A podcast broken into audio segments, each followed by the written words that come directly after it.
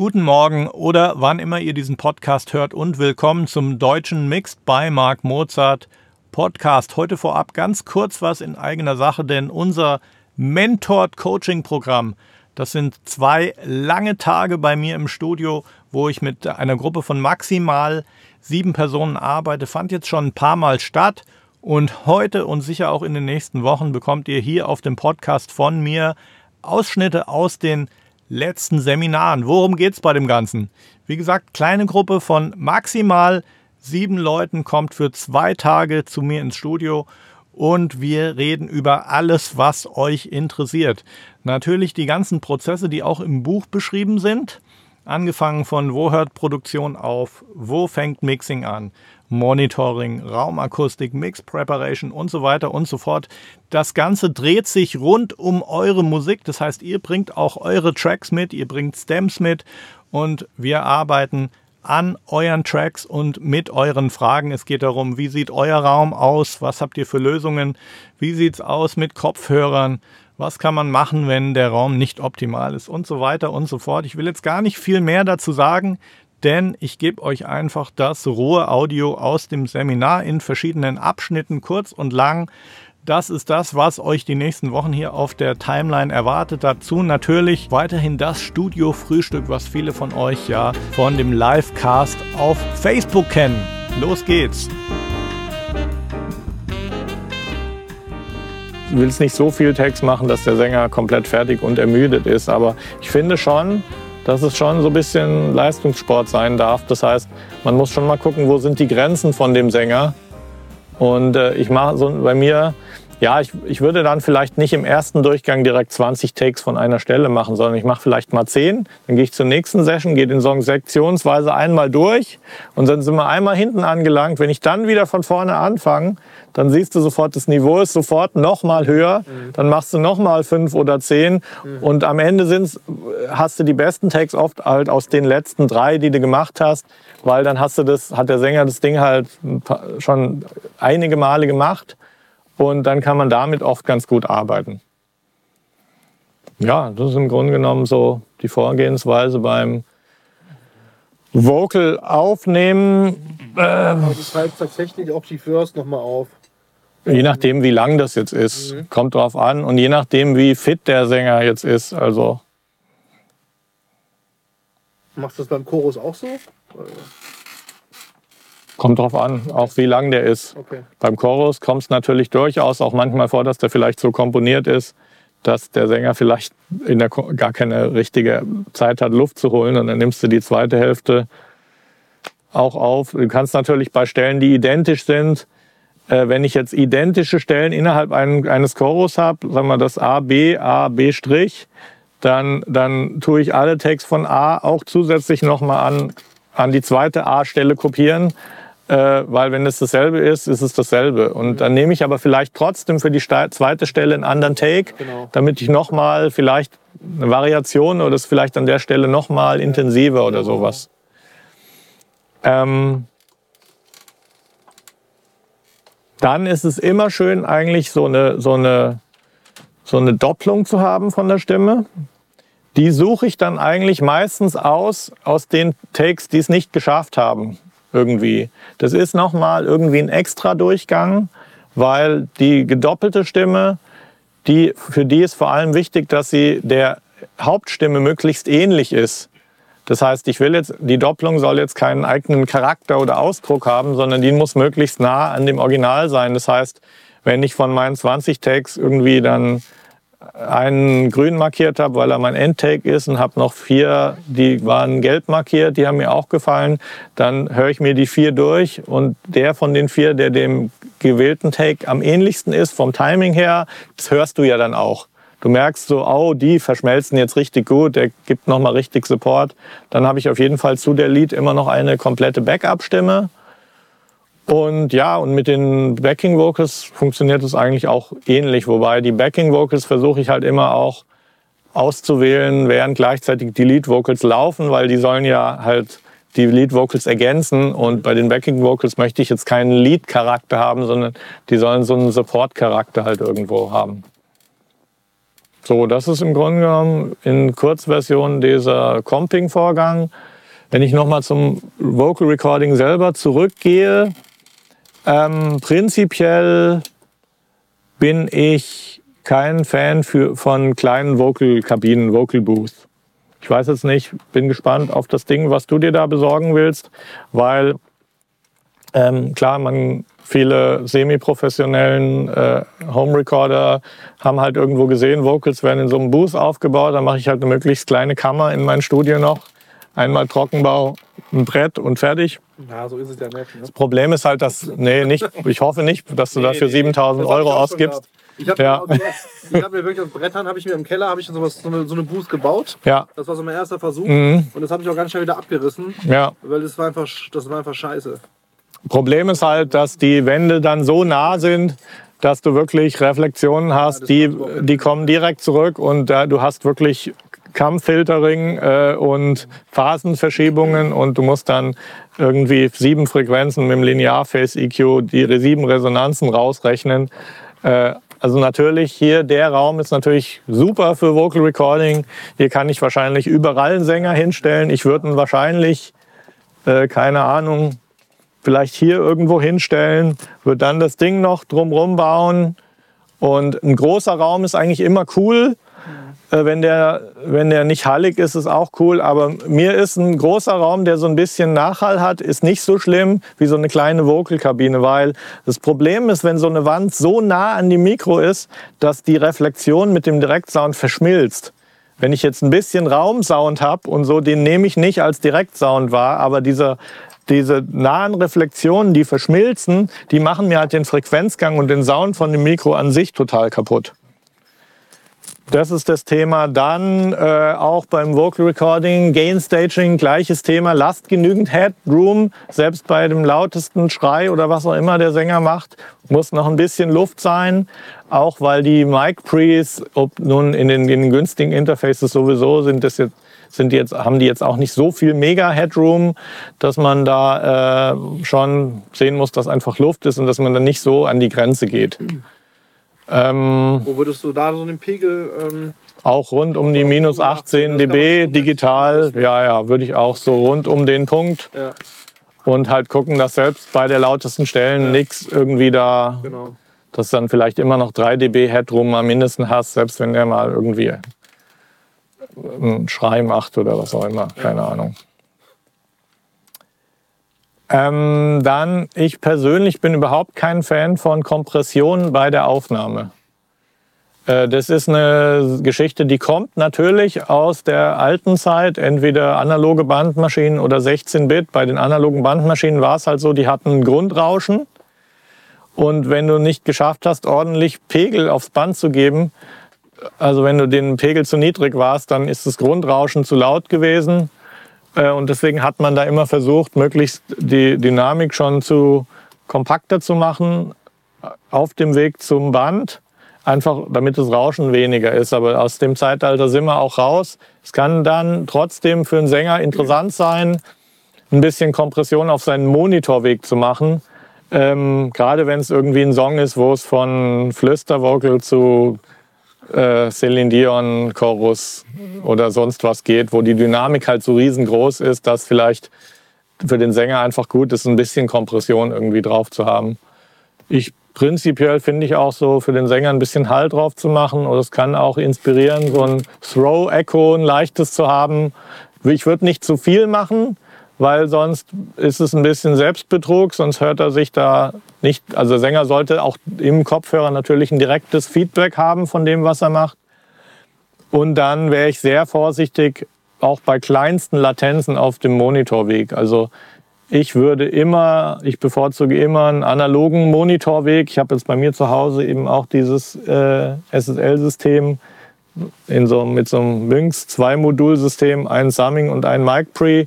Und da gebe ich halt dem Sänger immer sein Mikro direkt analog zurück in Kopfhörer und das Playback wird mhm. dazu geschaltet eben. Also bei Apollo, ich habe auch ein ganz, ganz minimales, äh, äh, minimale Latenz drauf und das nervt mich extrem. Die nervt dich schon? Ja, ja das, das war immer die Frage, weil ich habe alle Leute, Universal, die Universal Audio haben, haben auch immer gesagt, äh, nee, du hörst nichts, aber ich bin halt der Meinung, dass gerade wenn du einen Kopfhörer aufhast und dein, die Sache ist ja, die, Genau, deine eigene Stimme, die aus deinem Kopf kommt, vermischt sich mit dem Kopfhörersound, der in deinem Kopf stattfindet. Mhm. Und da kann ja eine, die kleinste Verzögerung kann ja da schon eine Phasenverschiebung das muss verursachen. sofort, ne? Also sofort, wenn Das muss direkt sein, ja. Genau, das, da ist halt wirklich ganz, ganz, ganz wenig Latenz, äh, ist da immer noch.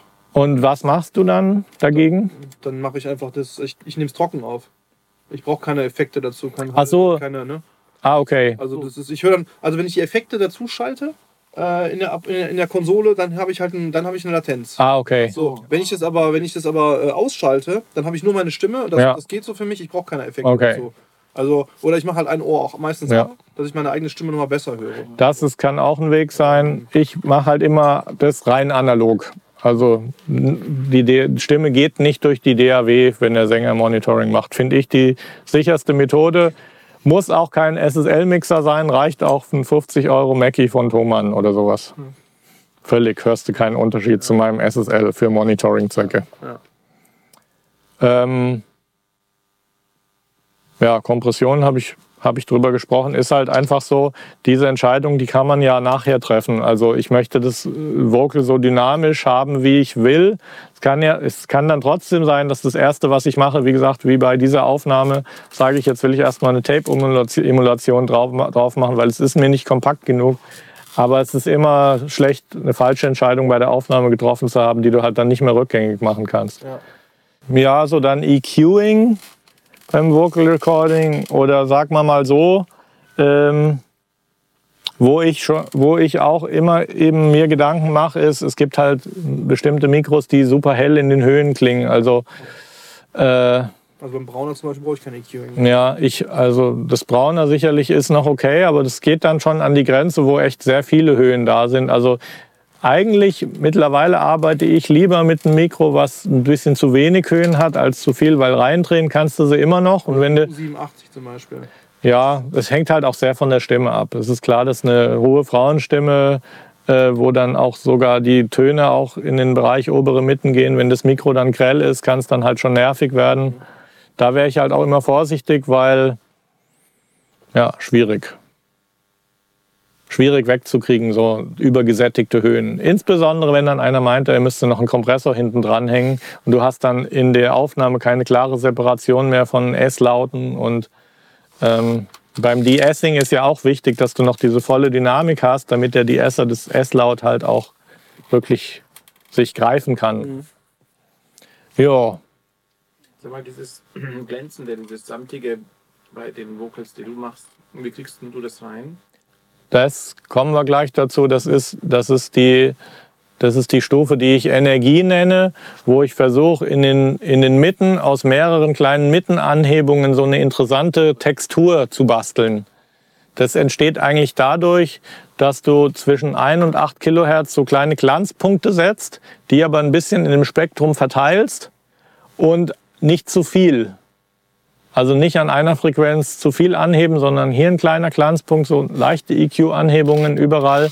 Und da sind auch die SSL-EQs inklusive der Plugin-Emulation, die es davon gibt. Das Waves SSL-E-Channel zum Beispiel, aber ebenso die Version von UAD, Slate, eigentlich die ganzen SSL-Emulationen. Äh, sehr geeignet für, äh, wir haben uns auch mal damals, als wir Mixtemple fertig gemacht haben, diese Kurven genau angesehen. Und es ist halt so, dass bei diesen SSL-EQs, du hast zwar dann den EQ vielleicht auf 3 Kilohertz oder 8 Kilohertz oder so, aber wenn du dir die Kurve auf dem Analyzer anschaust, dann ist es so, dass, dass über den 8 Kilohertz nochmal so kleine Peaks sind. Das heißt, der, macht, der baut noch harmonische drüber. Und das ist halt unheimlich komplex, was der an Mittenanhebungen macht. Und der macht dir da so ein richtig äh, nette, griffige Obertonstruktur drauf. Du musst halt nur aufpassen, dass du nicht zu viel machst, dass es halt auf keinen Fall wehtut. Aber äh, diese, diese Textur in den Mitten, verteilt über mehrere Frequenzen, dies, das, die, die schön portioniert, die Energie in die Vocals bringt, die dann auch die Vocals dazu bringt, die Lead Vocals, dass sie so einen Schritt nach vorne gehen und vor dem ganzen Ding stehen. Und das ist auch das, was ich hier gemacht habe, was das alles griffig macht. Das ist, ich sage auch mal das Griffige einfach. Ja. Weil es klingt halt so. Ja. Ja. Ganz kurze Frage. noch, Ja, gerne. Wo ich vorhin noch, ähm, wo ich gesagt habe, wir nehmen ab und zu mal den Neve 88 Ja. äh, Preamp. Hast du noch gesagt, Neve, irgendeinen anderen? Äh, der Klassiker ist der 1073er. 1073. Also bei den Neves ist es ja so, die sind, die sind ja Transformer-based. Das heißt, da sind so äh, Übertrager, also so eine Metallspule mit umwickeltem Draht. Ähm, das hat man ursprünglich gemacht äh, für die großen Pulte, um die im Broadcast-Bereich brummsicherer zu machen, weil ähm, zwischen dem, es ist quasi so, da wo das Mikrofon angeschlossen wird, hast du einen Eingangsübertrager. Da ist kein, da wird das Signal nicht physisch übertragen, sondern magnetisch zwischen den Magnetspulen. Und äh, diese Übertragung über die Magnetspulen entkoppelt das gesamte Pult quasi von Brummschleifen, die in der Elektrik stattfinden können. Insbesondere wenn du so einen Radiosender hast, wo dann halt etliche Klimaanlagen, Lichtmaschinen oder Fernsehsender oder so, wo halt viel Störsignale sind, hat deswegen der Rupert Neve in den späten 60ern seine Pulte eben so entwickelt, dass er in jeden Kanal diese Eingangs- und Ausgangsübertrager und teilweise hat er sie, glaube ich, zwischen den Stufen nochmal drin.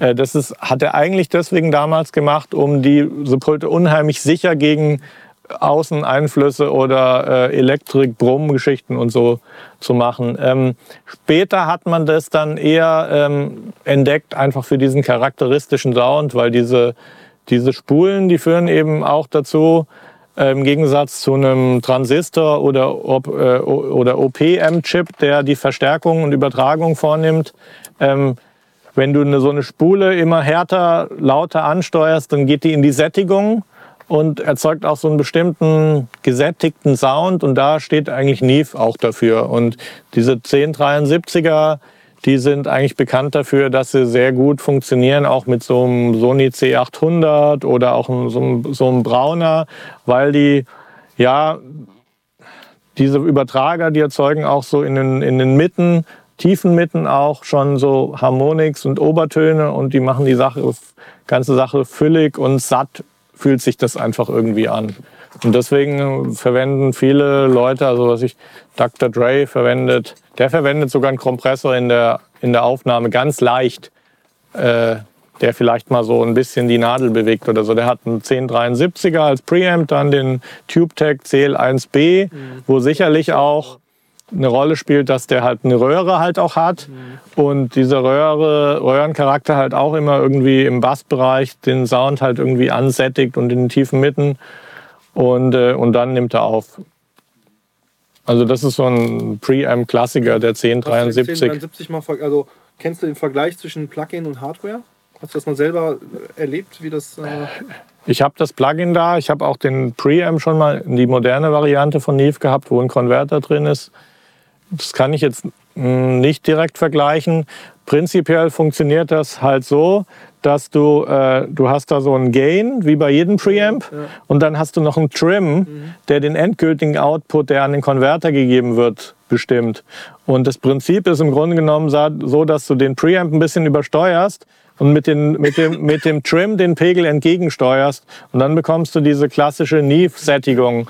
Ich würde mal sagen, auch was du gestern genannt hast, bei so alten RB-Vinyl-Samples, das ist auch so eine Charakteristik, die man mit so einem Neve hinbekommt, dass man so einen 1073er übersteuert. Da kriegst du irgendwie so ein, so ein Vintage, so ein Vintage 70s, dann denkst du gleich an irgendwelche amerikanischen Krimiserien, äh, R&B-Sound oder aus den 70ern, irgendwie sowas kriegst du damit halt ganz gut hin. Das ist 1073, Neve, Neve 1073. Gibt's auch alle möglichen. Version gibt es dann auch. Hm? Neve, N-E-V-E 1073. Das ist ein Preamp. Das war früher so groß, das Modul. Gibt es auch jetzt als 500-Serie und gibt es auch diverse Plug-in-Versionen.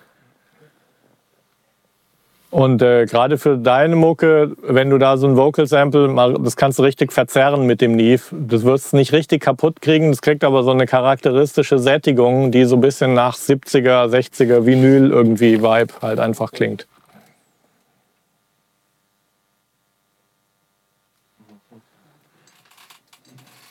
Ja, dann klar, Vocal Comping. Ich meine, das Vocal Comping ist ja letztlich eigentlich nur dazu da, damit ich mir die Performance so zusammenbaue, wie ich eigentlich gerne hätte, dass äh, jemand im One-Take singt. Gell?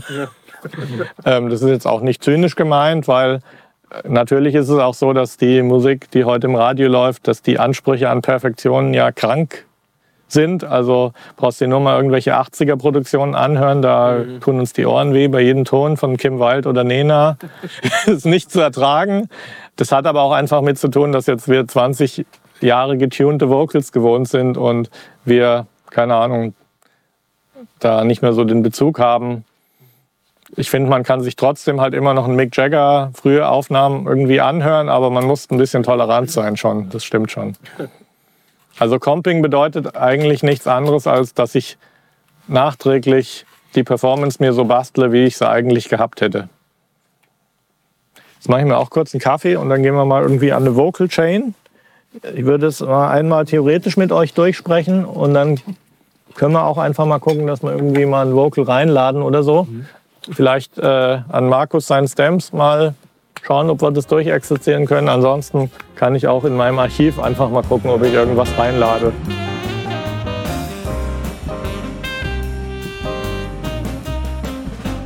Wer bei einem der nächsten Coaching-Seminare dabei sein will, geht mal auf mixedbymarkmozart.com slash coaching. Eventuell müsst ihr dann die Sprache noch auf Deutsch umschalten. Es gibt diverse Termine in den nächsten Wochen und Monaten. Da sollte für jeden was dabei sein, deutschsprachig und sogar auch englischsprachige Seminare. Das Ganze kostet 599 Euro komplett für die zwei Tage und findet in meinem Studio in Gießen statt. Ist sehr gut mit dem Zug zu erreichen, fünf Minuten vom Bahnhof und wir helfen euch auch gerne günstige Übernachtungsmöglichkeiten zu finden. Bis dann!